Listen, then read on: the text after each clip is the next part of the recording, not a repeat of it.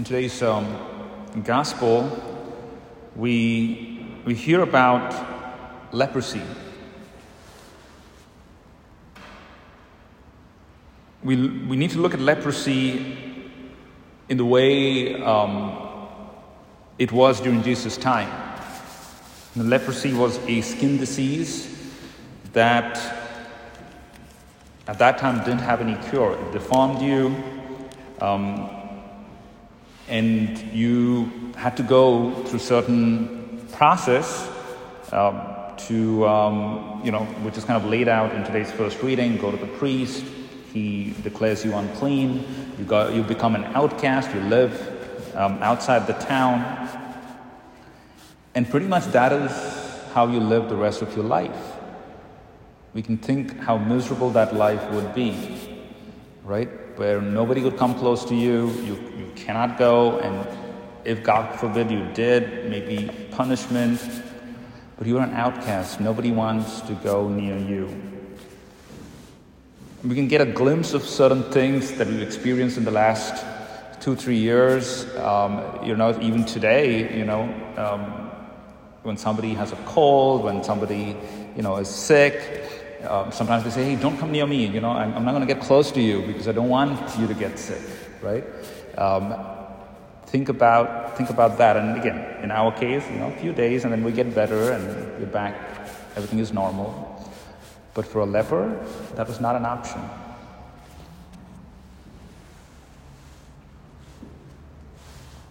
And then we, we see in the gospel this leper, unclean, um, you know, he approaches Jesus, right? He approaches Jesus. He's not fearful. He's not saying what he's supposed to say, unclean, unclean, but he approaches Jesus and um, he asks him to cure him. And Jesus, and I mean, and he asks him in a very polite way. It's not like, hey, Jesus, cure me. No. If you will, make me clean or heal or, or, or cure me. And Jesus says, Yes, I do. Right? This I do will it. You know, be made clean, and he was made clean, cured. You know, what can we learn from the leper? Right? Um, one thing that we can learn from the leper is this, and from this story, is any adversity is a friend of a Christian. Right? Any adversity is a friend of a Christian. For example, the leper did not let this suffering, this disease, define who he is, but rather he used it to go towards the person who brings meaning to life, right? Move towards Jesus.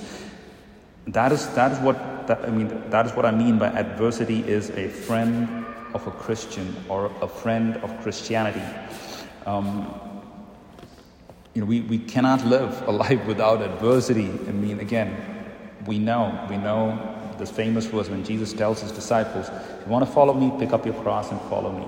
So adversity is part of life, part of a Christian.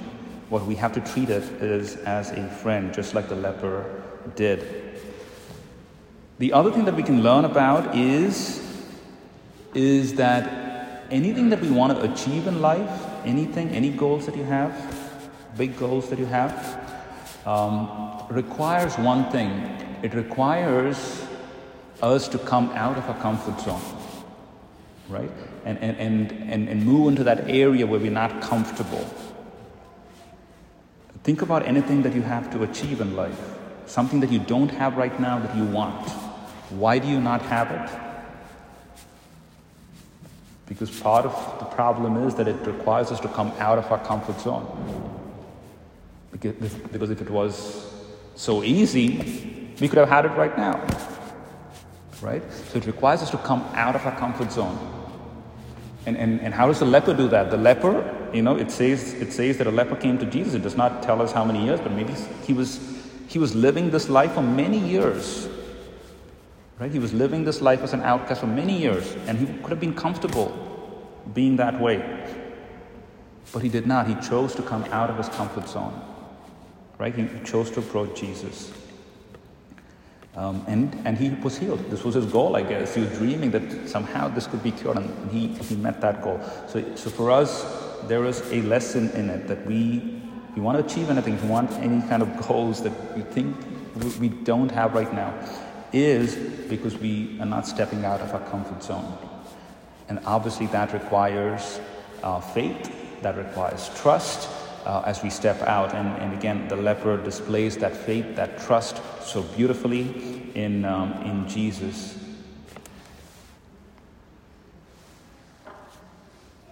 Another thing that we, we notice in, um, in Jesus as he, as, he, as, he, as he does this miracle is another beautiful dynamic that, that is played.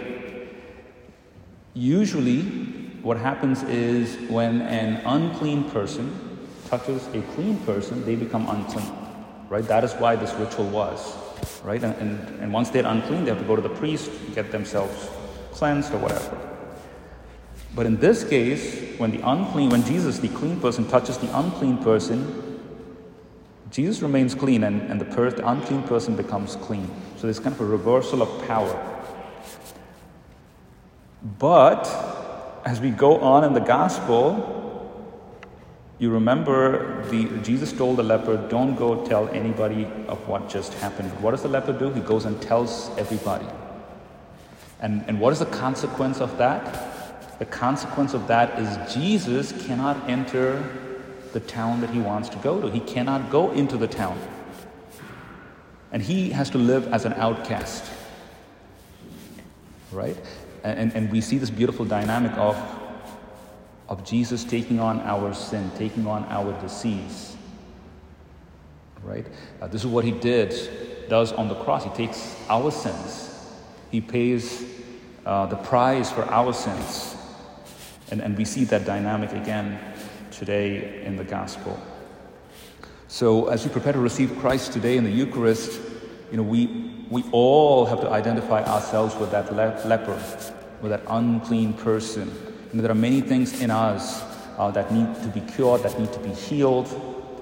Maybe we are comfortable living the way we are, but today let us move out of our comfort zone. Let us move towards Jesus. Don't allow our limitation, our sin to define us, but rather let us use that to come close to Jesus. Um, he's going to come to us in the Eucharist, He's going to touch us today. May we be made clean just like that leper, was made clean in the gospel.